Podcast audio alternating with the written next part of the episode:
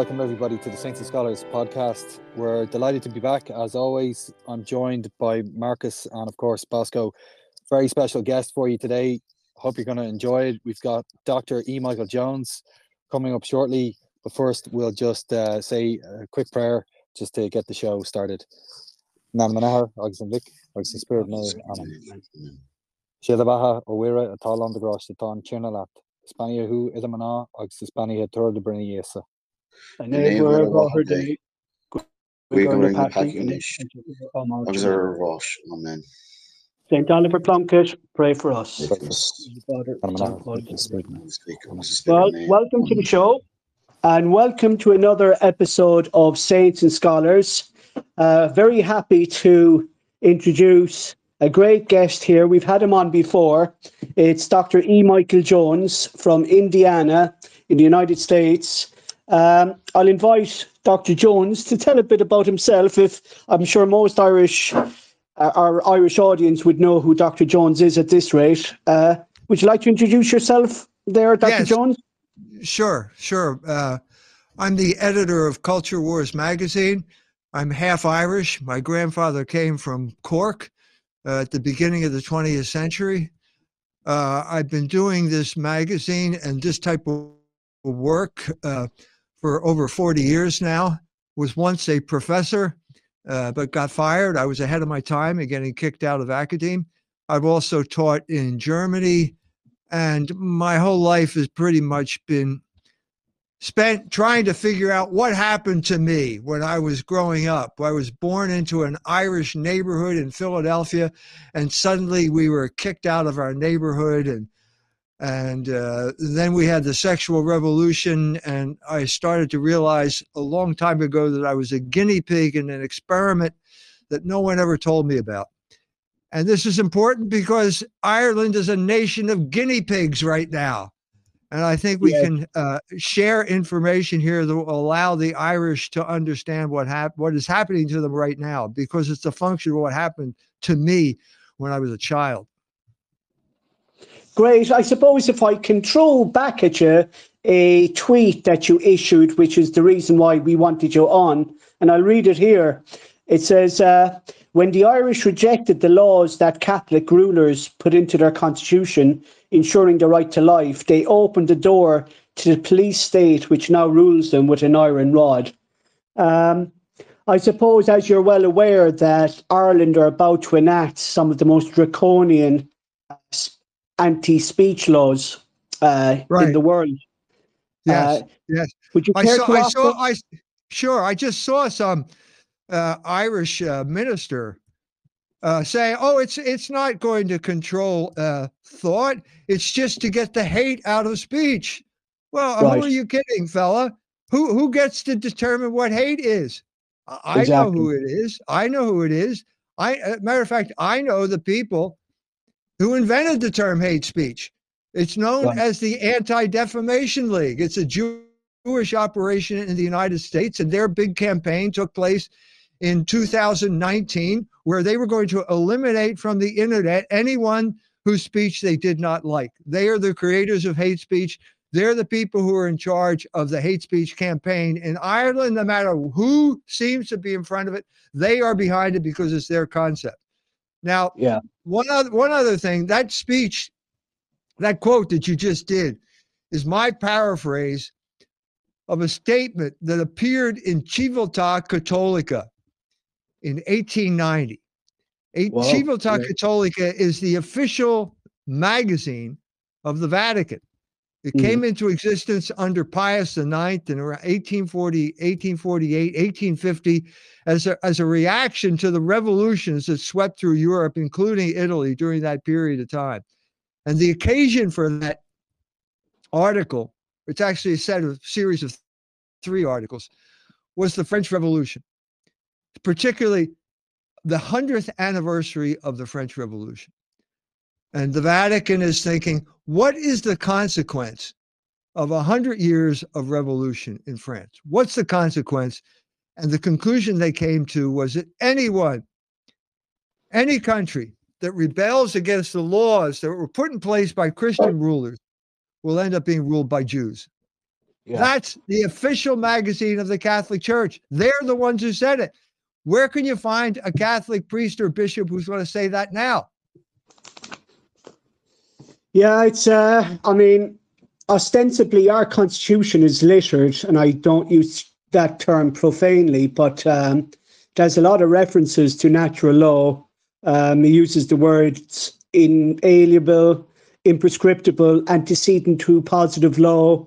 It, in our preamble, albeit it's not directly juridical, there is a reference to the Holy Trinity. And for some reason, uh, as our constitution evolved, inverted commas, we've gone from a natural law interpretation, or what ought to be a natural law interpretation of our constitution, to a very positivist one.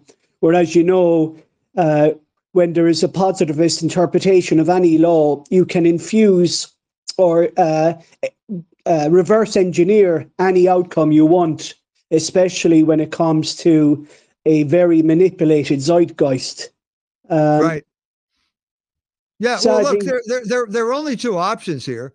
There is reason, which is what the natural law is, and there's anti-reason. And if you choose to go with anti-reason, you you create a subjective state, a state based on subjective criteria, yeah. like this hate speech law, which is based on perception.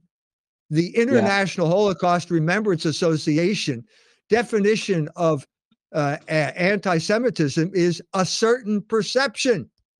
Yes. Well, I, I look, I don't I have the faintest idea what your perceptions are.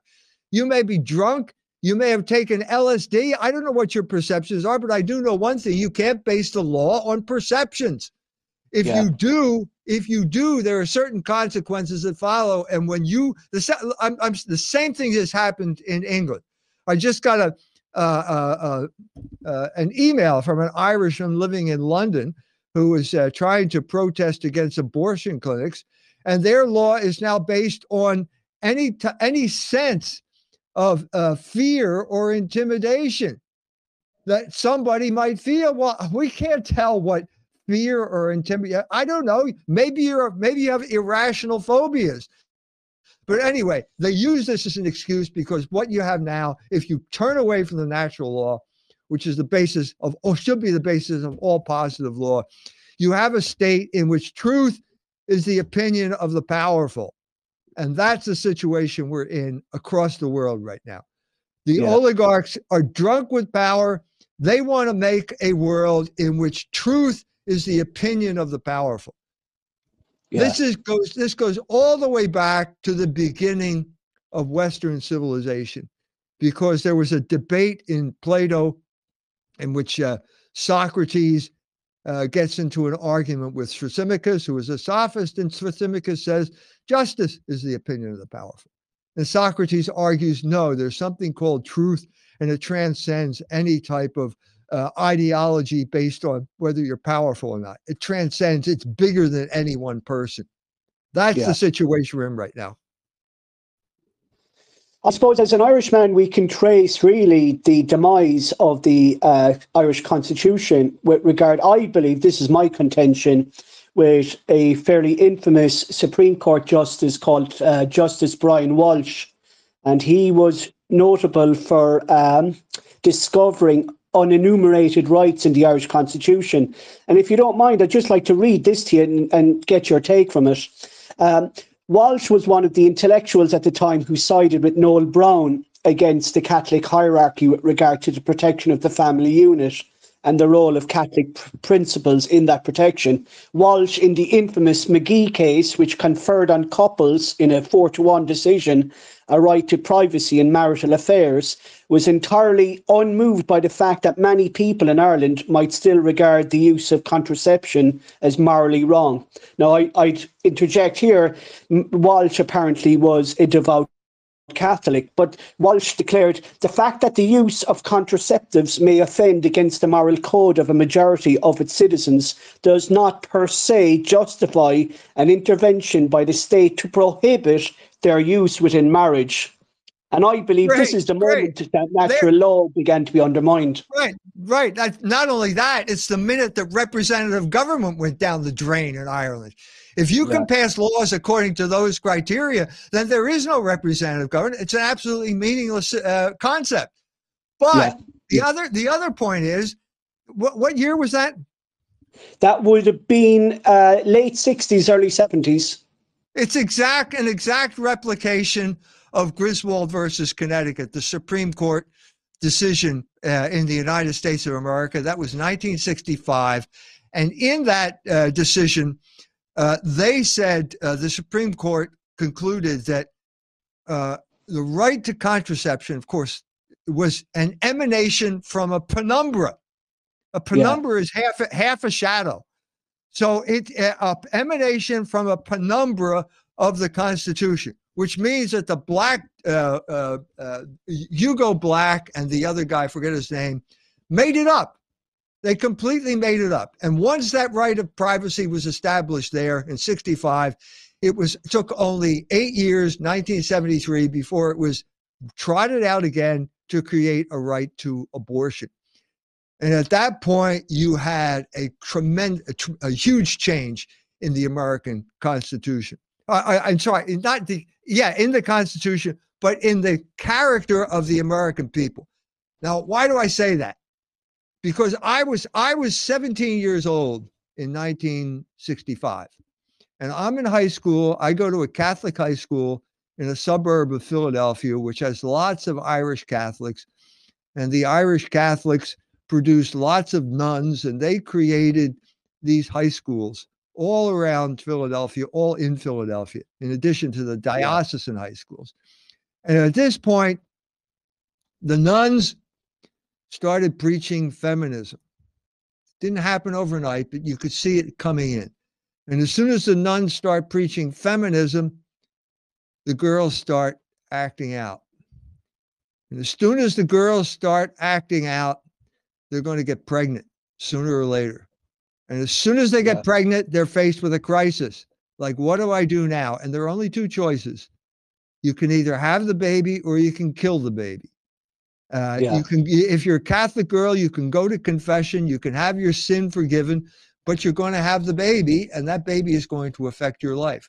Or you can rebel against the law, the natural law, which says you should not kill anyone, much less your own mm. children. And then uh, you be, uh, that rebellion gets politicized. It gets turned into this movement called feminism, which is a Jewish revolutionary movement. And at that point, all these Catholic girls became Jews. Now, how do yeah. I? Why do I say that? Because they started acting like Jews. And how do I yeah. know they started acting like Jews? Because they started voting like Jews. And so you yeah. have to you you go to the present, this last election, there's a Jew who's running for governor of the state of Pennsylvania. There aren't enough Jews in Pennsylvania to get anyone elected. They can't do this by themselves. The, the swing vote in states, certainly states like Pennsylvania, is the Catholic vote. And what you had was large numbers of Catholic women who had been incorporated into the Democratic Party through feminism, voting like Jews, electing this Jew who, who, who was famous the only thing he was everybody any knew about him was the fact that he had persecuted the Catholic Church in Harrisburg, Pennsylvania, when he was the DA there, by going after Catholic clergy, accusing them of abuse. 300 people got their 300 priests had their pictures published in after a grand jury handed down a, a decision which said basically one priest could be indicted. This is the type of outrage that got perpetrated by the sexual revolution. This is the logical outcome of the sexual revolution. And they knew it. That's why they mm-hmm. did it. Yeah. That's very interesting. I mean, Walsh, to refer back to that judge who's very, very um, incidental, or not incidental, but very pivotal when it comes to the Irish or the interpretation of the Irish Constitution. I'd like your take on this as well, if you don't mind. He went on to argue that judges must therefore, as best they can, from their training and experience, interpret these rights in accordance with their inverted commas ideas of prudence, justice, and charity. So effectively, what this particular judge who uh, had claimed that the natural law was very important in the Irish Constitution, and he was a practicing Catholic. And of course, natural law, as you said earlier on, Dr. Jones, is an objective principle of truth. Yet this particular judge was willing to defer to individuals to decide their relativist understanding right. Of what the truth was, in contradiction, therefore, to his previous assessment that the natural law was pivotal in the Irish Constitution.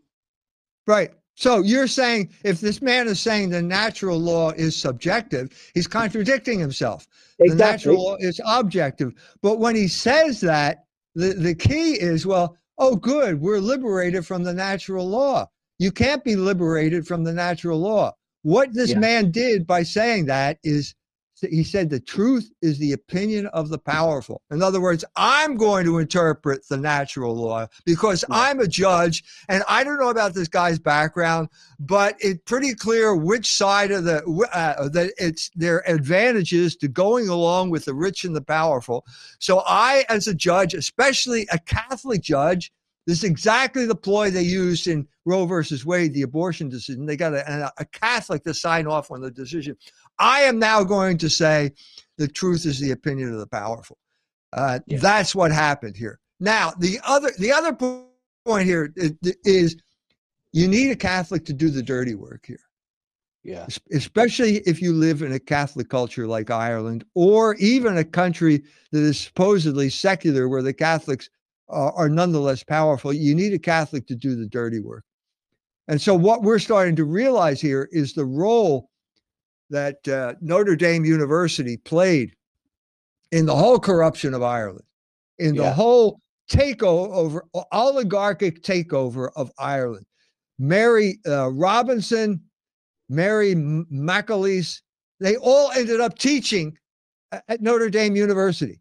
They're given these cushy jobs. This is their reward for betraying the the, the Irish people uh, at the behest of people like uh, this man uh, Sean McGraw, who wrote a book about Catholic primary education in Ireland.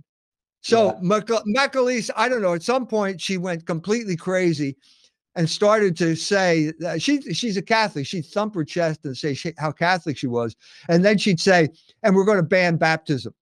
We have to ban baptism because that infant cannot give consent. Yeah. So at this yeah. at this point, you have people like uh, the people at Notre Dame, uh, the Fighting Irish, as they're called. They they come into the room and they say, "No, no, wait a minute, calm down, Mary. Uh, we we agree with you. It's a bad thing, but yeah. that's not the best way to go about it." Yeah. What we're proposing, this is what they propose in their book let's let's forget about banning baptism. That's never going to fly. But what we can do is stop. We will no longer make baptism a requirement for going to the Catholic school.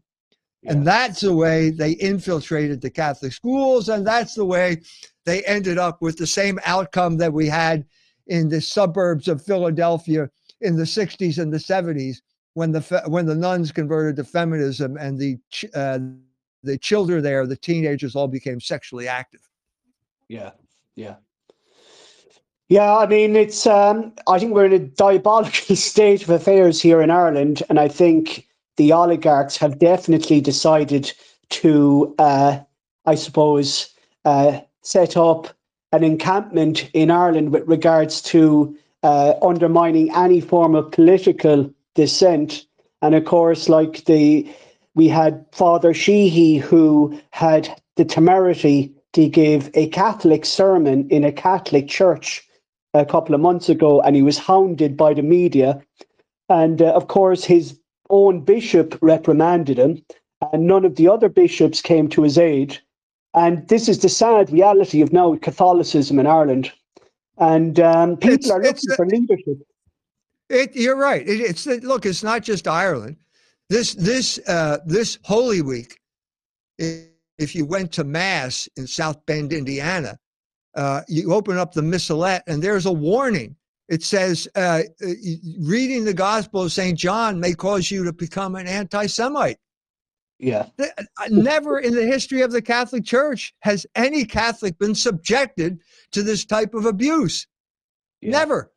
And yeah. then the Australian bishops, to give another another uh, main point of the Irish diaspora.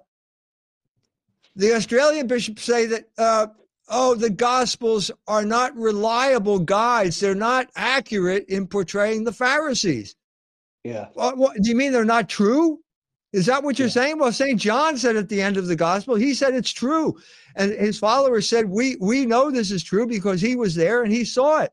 Well, if you're going yeah. to undermine the truthfulness of the gospel, if you're going to say God, the gospel is dangerous to read, well, what what what aren't you going to say? No wonder these people are not going to support a bishop when he. Uh, I'm sorry, support a priest. No wonder these bishops are not going to support a priest when he when he attempts to proclaim the gospel. Of course not. And we would not be in this situation if it weren't for these the, this betrayal across the board. But the main vehicle of this betrayal has been Catholic Jewish dialogue, which has been a curse on this church ever since it got inaugurated following Vatican II. Yeah. How would if I pose this to you, Dr. Jones, that um, during the Vendée Rev- or during the French Revolution, which are very well educated in, but also the Cristero Revolution, you had the juring priests in the French Revolution, and you had a, a complete abdication by many of the hierarchy in the Mexican Revolution. Um, is like what I'm trying to say is is is there a consistency within a certain section of the, the clergy to sell out?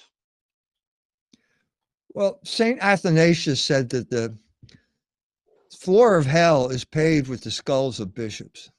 Now, he yeah. was a saint. He said that because of the behavior of the bishops during the Arian crisis. He was yeah. the only bishop who didn't go sell out to the Arians who were in charge of the empire at that point and also being promoted by the Jews. The Jews had an obvious stake in this fight because they didn't like the Trinity.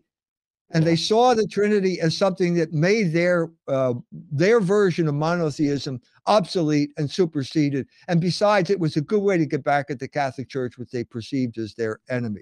So yeah. there's it's look there's there's nothing new under the sun.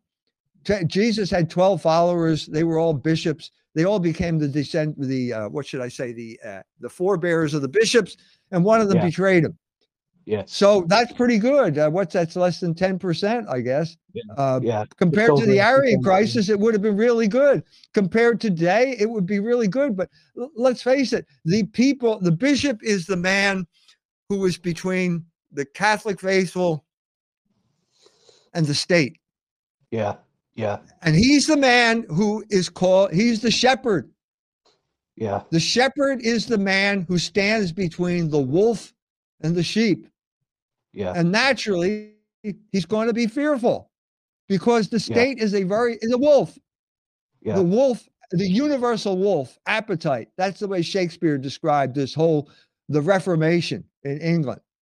Everything was appetite now, and truth was the opinion of the powerful. And the man who's supposed to stand in the breach is the bishop, who's appointed to bishop to protect the flock. Yeah. This this is a this is a crisis uh, of historical proportions. Just, just to get even to the chief shepherd, chief shepherd, the Pope. Yeah. When when Ratzinger was elected Pope, his prayer was, Pray that I do not run away when the wolf comes. Yeah. That was his prayer. Mm. That's it. That's in Seewald's biography. I'm not making this up. You can look it up in Peter yeah, the official biography. yeah. yeah. So what happened? When the wolf came, he ran away. He quit. Yes. Yeah. And yeah. now we're suffering because we have a pope who, I, who who knows what this man's principles are, but now his cause seems to be uh, uh, lobbying against uh, criminalizing homosexuality. This pope went to Uganda, a country that was created uh, in reaction to the the king of that country promoting, forcing homosexuality on his courtiers. They refused to obey and they were martyred rather than commit the sin of sodomy. And now the Pope is going there and saying they should decriminalize sodomy. What is he thinking? This is yeah. just part of the crisis that we're in right now. Now, mm. there are people who are going to react to this crisis by jumping ship. Yeah. That's not a good, that's not the answer because yeah. we know this has been predicted. because it's in scripture. And I'm talking specifically about the parable of Christ asleep in the boat. Yeah. The boat is being tossed about by a storm at sea. That boat is the church. The storms are the power that the devil still has in this world to disrupt things. When you're in a situation like that, you look around and you think, uh, we're all going to die. Yeah. And the things got so bad that they go, they went to Jesus Christ and they wake him up and they say, Don't you care that we're all going to die? Yeah. And Christ said, Where is your faith? He stands up and calms the storm. Yeah. Our duty, our duty as Catholics is to stay in that boat as yeah. long as the storm is howling around us. Because if you jump out of the boat, you die instantly. Yeah. Your only hope is within that boat and waiting for the time when Jesus Christ will raise his hand and calm the storm. Yeah, I mean, have you ever uh, read Roy Hattersley's book about it's called Catholics? And in that book, Hattersley, uh, I suppose, infers a doctrine called the doctrine of feasibility, and it was employed an awful lot by the Catholic clergy in England, Ireland, Scotland, and Wales, especially Ireland, uh, and especially with regard to uh, political matters.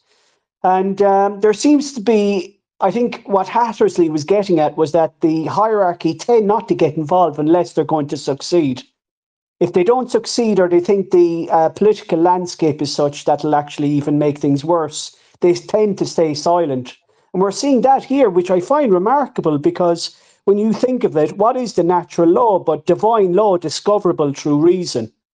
And the church are completely silent. They were uh, utterly silent during the same sex marriage referendum, right. the um, abortion referendum, and they're uh, silent now again with regard to hate speech. And the problem in Ireland at the moment is that you've got certain communities, you've got rabid anti-Catholic Catholics now in Ireland, but you've got people who are on the on the defence and we're Catholics and we're trying to persuade people or to, you know, not to fall for the trap of associating a paedophile degenerate uh, with the clergy itself, because no man of the cloth who uh, warrants to rep himself or represent himself as a priest would go off and abuse kids. And of course, we also know that 88% of all the abuse around the world was committed on uh, pubescent boys. So it's effectively a homosexual issue. But again, the Irish media, which is rabidly anti Catholic, have been able to create this false equivalence between these degenerates and the Catholic faith, which means that people who aren't educated don't want anything to do with the Catholic Church. And yet, here's an opportunity for the Catholic Church to actually stand for something, and they're refusing to do so. Well, I knew I knew uh, Diarmuid Martin went in Rome when he was an assistant to Cardinal Gagnon, who was secretary of the Congregation on the Family. I yeah. met with him a number of times, and he always struck me as a, an honest guy and a straight guy. Uh, I don't understand why he didn't have anything to say about something like gay marriage. I mean, to, just saying it. I mean, I understand if you're going to call it vincibility. I mean, one of the criteria for the just war theory is prospect for success. Yeah. So, um, okay, so you don't want to go charge the machine gun nest waving your spear, but we're not talking about some type of insurrection here. We're not talking about the Irish people in 1919 taking up arms against the British Empire. We're talking about proclaiming the gospel. What's that got to do with proclaiming the gospel? You have a duty to proclaim the gospel. You have a hmm. duty to proclaim the natural law and say to everyone what is obvious that a man can't marry another man. That's yeah. impossible. Yeah. And, why that didn't happen is something I can't explain. So I think you should bring uh, Cardinal Martin onto your show and ask him why he did it. I don't know why he did it, but I know that this type of silence is absolutely catastrophic for the church. Now, the, the, the, you're right about the abuse crisis. It was orchestrated. It was a repeat of what happened in Boston. And Boston was a situation where they had these priests in the 70s who were uh, being praised by the Boston Pilot for their unorthodox approach to evangelization, that anyone with any sense of right and wrong could have seen these guys are not they're into something else that is not a good idea. And lo and behold they were involved in uh, sexual abuse.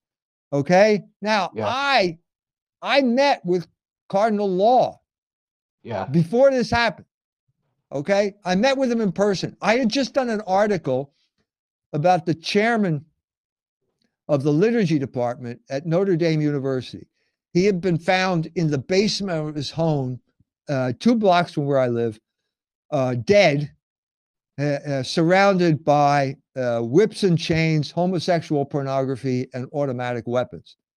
Wow. Uh, that doesn't sound good.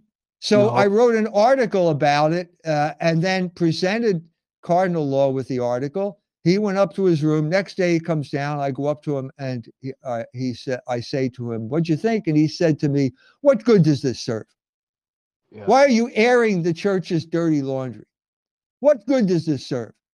Well, Cardinal Law had to get out of town really fast in a big hurry because the law was after him. He ended up in exile at the Vatican. I never saw him after that, but if I had, I would have gone up to him and said, do you understand now yeah. what good this would have done? If you had looked into this when I told you to, you might be still, well, he's dead now, but I mean, you could still, you might still be in Boston. They, they refused yeah. to look into it. Even when you told yeah. them, even when you put the evidence in front of them, they refused to look into it. But the point here is, even with all that, when it came to Philadelphia, big, uh, clerk, a big Catholic place. I grew up in Philadelphia. The Jewish DA did a grand jury there, got exactly the same results as the Josh Shapiro grand jury, the man who's governor of Pennsylvania now, the exact results that they had in Harrisburg. 300 and some pictures being posted on all of these platforms in the Philadelphia Inquirer, one indictment. Yeah. Well, why are you publishing the pictures of all of these innocent men? They're innocent until proven guilty, aren't they? Isn't that the law in the United States? Why are you yeah. publishing the pictures? Because this is an attack on the Catholic Church. She was not only the, the Jewish DA, she's on the board of the ADL. So obviously yeah. she's got an animus against the Catholic Church, and this is the way you wage warfare against the Catholic Church now. Yeah. I suppose returning there to Diarmuid Martin, uh, Diarmuid Martin actually retired in 2019 and I just draw your attention there to uh, an interview he gave with the Irish Times, and I believe it's one the penultimate question that was posed to him, and his answer. The question is: Looking back after almost fifty years as a priest, if it was today, would you join the priesthood? And the most senior cleric at the time, Diarmuid Martin in Ireland, said, "I don't know." The difficulty is that I would have grown up in a very different society. I might have gone in another direction and have nothing to do with the church. Like this man, this man well, that... really represents the apathy in the Irish in the Irish hierarchy. That was an inspiring content uh, comment, wasn't it? I'm exactly. sure that inspired uh, that inspired a lot of people to, to sign up for the priest. I don't know anything about what happened to him. I don't know anything about what he was involved with in Rome. I don't know anything what happened later, but it sounds as if he got involved in some bad, uh, bad things that made him question this whole thing. I did yeah. a, look. I I'm not going to take this man's inventory. I don't know anything about it. I just told you that, but I do know what human nature is like, and yeah. I know that that positions, people who are in positions of power in the church, are threatened uh, uh, by lots of things. I told you the state is a wolf that's going to attack them for protecting the sheep. And yeah. you can attack people in various ways, and one of them is to uh, get them to engage in deviant sexual behavior. And that's yeah. uh, the book I wrote. It's called Libido Dominandi Sexual Liberation and Political Control. It's an old story. It goes all the way back to Samson and Delilah. Okay. The man that couldn't be beaten in battle got seduced by a woman. And yeah. the Jews uh, learned that a long time ago and they practiced, they've been practicing it ever since, one way or the other. Yeah, Dr. Jones, just to maybe take that um, to uh, another thing that's happening in, in Ireland at the moment, and that is uh, the situation with the the uh, RSE programs, relationship uh, and sex education programs that are being rolled out in our schools. I'm not sure if you're aware what the current situation is, but essentially, uh, there's uh, a lot of material in there around gender ideology. Um, a lot of the books, of course, are, are disturbing and and uh, degenerate, and uh, these books are starting to appear in public libraries as well. But a lot of this is kind of coming from um, UN bodies, and I suppose uh, it's no coincidence really that this this material is coming out at the very same time that they're trying to restrict uh, speech, free speech, and uh, I suppose um, if if I could just get you to maybe comment on on one or two things. So um, uh, the the legislation, I don't know if you had a chance to to already kind of take a look at it, but basically it it prepares or proposes uh, material that is likely. So this is the if you have material that prepares or proposes material that is likely to incite violence or hatred against a person or group or persons on account of their protected characteristics or uh, or any of uh, uh, any other characteristics in relation to gender, and then uh, as well, this this might be worth commenting on because uh, you you mentioned there the presumption of innocence. What this legislation does is the person shall be presumed until the contrary is proved to have been in possession of material in contravention of uh, of the legislation. So effectively, it's reversed the presumption of innocence. So uh, I suppose my my question is, if you could just comment on um, if you see a, a, a, connection there between what's happening. You, mentioned there in terms of libido dominandi and the sexual liberation. Well, this is this is kind of uh, going even further I mean, I it's not sexual liberation anymore. I I, I think it's uh, it's it's gone beyond that. If you could comment on that, and if you could comment on uh, where what happens when a society goes down this route, and what what can we expect? Okay, now what the, the law says? What does the law say? Uh, if this material, if it if it uh, if it creates what fear or something or or yeah, loathing well, the, or what, exactly. what, repeat repeat that part of, of, of the law. What you read yeah. from the law.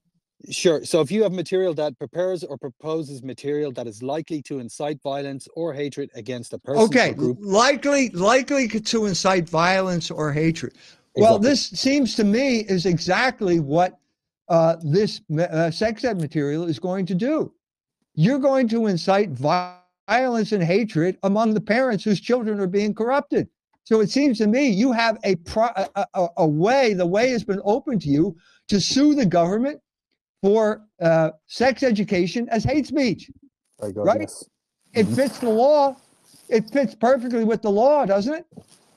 You're inciting violence and hatred among the parents whose children are being corrupted. Mm-hmm. Right? Am I wrong? Yep. You're, you're right. You're right. Oh, but wait a minute. Right. But wait a minute. Do you think that's going to happen? Someone should try it. Someone should contest th- this this law on those grounds. Say I was inspired. How are you going to argue with a parent who's saying he was he he was filled with sen- a sense of violence because of my children, because my children should not be subjected to this? How are they going to say no to that? They have to ban sex education according to their own law. Yes. Yeah. Try it. Yeah. Try it. Or, or, eh, you're not going to go to jail from trying it. I hope. I hope you're not. But because unless you contest that law, uh, you're you're done. Because that law can be used to, to put anybody in jail. Anybody. So the first more I'm saying again, the first person to show up to file a case should be a parent who's objecting to sex ed. I suppose, can I say something here? I suppose the problem with the West in general at the moment, Dr. Jones, is as you're well aware of, probably Jean Claude Hollerich, the cardinal, the Jesuit cardinal from Luxembourg. And in an interview with Vatican Media, he had said that um, church blessings for same sex unions, which the Congregation for the Doctrine of the Faith had ruled against, is not a settled matter. And he went on to say that, frankly, the question does not seem decisive to me, uh, which presupposes that there, I mean, it, it used to be the case that you could rely on the church to at least have your back with regard to uh, prurient issues. But now it seems that there are huge sections of the church that are actually uh, promoting prurience uh, with regard and, and via the uh, synod, and we see that operating out of Germany, where they're blessing things that are unblessable. I mean, you can't bless sin, it's a contradiction in terms. And uh, the Vatican seemed to be, uh, again, kind of purposely um, apathetic when it comes to kind of um, railing them in. But this seems to be a kind of a West wide assault on the family. And I know there's been prophecies, uh, Marian prophecies, that said the last battle will be the assault on the family. And we're seeing the uh, this come to fruition at the moment. Do you have anything to say on that? Yeah, I mean, uh, I, I'm, I can comment on both of these, both sides of the, the story here, because I'm half Irish and half German. And all I can tell you to as consolation for the Irish is be thankful you're not German. Because it's the worst, it's the it's the worst country in the world. But yeah. the, the the other part of it is that it's it's understandable in a way in in Germany that it is not in Ireland. Okay, uh-huh. and I'm talking about the fact that Germany lost the war. Okay, when Germany lost the war, they were subjected to the most ruthless regime of social engineering in human history at a time when nobody even knew what social engineering was. Nobody knew this. Nobody yeah. knew what this was. They knew they were a conquered people. Yeah. They knew that there, there was a Jew in America called Morgenthau who was planning to starve them to death. Uh, warehouses full of food, and the Americans are not letting the Germans get access to them. The hero of that hour was Cardinal Frings of Cologne, who stood yeah. up to the Allies, completely prostrate. All he had was the spiritual authority that went with, with being Cardinal Archbishop of Cologne. And he stood yeah. up to the Americans and told the German people if there's a warehouse down the street, break into it and take the food. It's not theft. Blame it yeah. on me, but it's not theft. Now, that man was equally, equally adamant when it came to the Americans flooding Germany with pornography. Yeah. After that, after the Morgenthau plan failed, after the, the adults in the room realized we need Germany as a bulwark against the Soviet Union, they brought the Marshall Plan in. And that was a different operation. But the object was still the destruction of the German people, not by starving them to death, but by corrupting their morals. And yeah. Frings knew that, and he supported the Legion of Decency. It was called the Volkswartbund in Germany. And he was uh, fighting a valiant battle, and then suddenly there's an announcement from Rome there's going to be a second Vatican Council. Now, yeah. this Frings, Frings is an old man at this point, and yeah. he goes to this conference. Uh, there's a talk, uh, and he's thinking, I can't do this. I'm blind. I can hardly hear. I'm supposed to uh, be at the council. I need an assistant. He goes to this conference in Bonn, and there's this brilliant guy giving a speech, and his name is Joseph Ratzinger.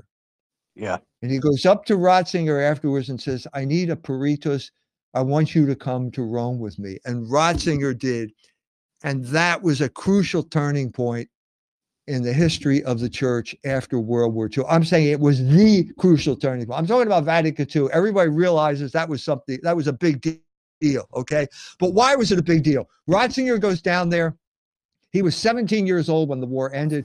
He goes down there and he throws out all the preliminary documents that were written by Cardinal Ottaviani, which were a sophisticated analysis of how Italy was being ground to dust between two millstones, one yeah. called the Soviet Union, the other called the United States of America. And the worst of the two was the United States of America. Communism, capitalism, whatever you want to call it, it was crushing Italy as a Catholic culture. Yeah. That document got thrown out, and instead we got Ratzinger talking about we don't want to be negative anymore.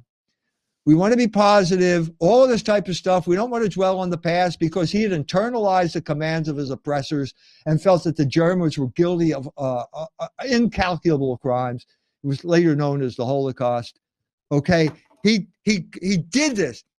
Those documents, he got those documents thrown out in 1964 using Frings as his mouthpiece. Yeah. He was a hero. Nobody knew who Ratzinger was until he did this. But at this point, everybody thought Frings was speaking and that he was a on World War II and maybe we better look at what he's saying. And they got thrown out at the very moment that the yeah. conspiracy to overturn obscenity laws reached its high point in Germany. It was orchestrated by a Jew by the name of Harry Schein, Ingmar Bergman, and Olof Palme. The, the, the vehicle was Ingmar Bergman's film, The Silence, and it broke upset broke the back of obscenity laws in Germany. And the result was the collapse of sexual morals. Germany is now flooded with pornography, and the church is rolling over and playing dead because, hey, we want to be positive. We have nothing yeah. to fear from the modern world. Those Germans, I don't know. I, I I I spoke with Ratzinger a number of times. I wish I could talk to him now because I'd like to say to him, "What do you think about what you did? What do you think about Schmutz und Schund?" That yeah. was the term that got used. It, it, it roughly translated as filth and smut. Yeah. Those those Germans of that generation cringed. They cringed when they heard words like that. They didn't want to have anything to do with it. And as a result, they rolled over and played dead and handed Germany over to the social engineers. And that's why that place is such a disaster right now, to this day.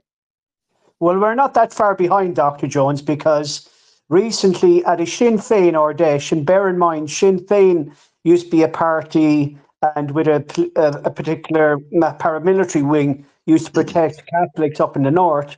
But in their latest uh, Ard Fheis, they said that uh, Panti Bliss, who is a uh, a guy who dress a, man who dresses up effectively like a female hooker, is the personification of modern Ireland. And uh, this look, is where look, Ireland is now. This is, this is exactly what happened to the left.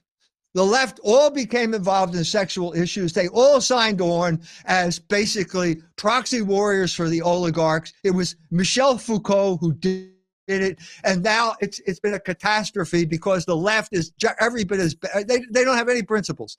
That's yeah. that's the problem here. What did what how did this how did this group get started? Was it in protest against the English rule in Northern Ireland or protecting Catholics there? Where, however they got started, they're ending up as proxy warriors for the oligarchs. Because anyone who says this to you, anyone who proposes sex education, anyone who approves of transgenderism or any of these abominations is working for the oligarchs. You don't need a message from anybody. As soon as you hear this, you know who they're working for, and you know you have to work against them if you want to free up your country. Well, the leader of Sinn Féin in the Republic is a. Um, she wasn't always a Sinn Féiner. She came from a rival party. She ha- is effect. She went to privately educated school in Dublin, yet she calls herself a Marxist, exceptionally pro-abortion, and the leader in the six counties of Sinn Féin is also a woman and also very pro-abortion. But I would understand that Sinn Féin really changed during the um, ni- or the 1990s and beyond, when up to that point they used to get a lot of uh, singular donations from ordinary private citizens in America. But during a certain period, I can't remember the exact dates, that suddenly they started getting these corporate um, donations. And ever since then, they became exceptionally woke and globalist. Um, right. Right. I, I, I was I met with uh, Mick Wallace and Clare Daly when I was in uh, Tehran. We traveled around Tehran. Mick yeah. kept asking this this uh, this young uh, Iranian lady where we could find a get a drink. You know, I said, Mick, uh, she'll end up hanging from a lamppost if she gets you a drink, so don't do it. But anyway, the con- we had a nice conversation. I, I enjoyed being with them.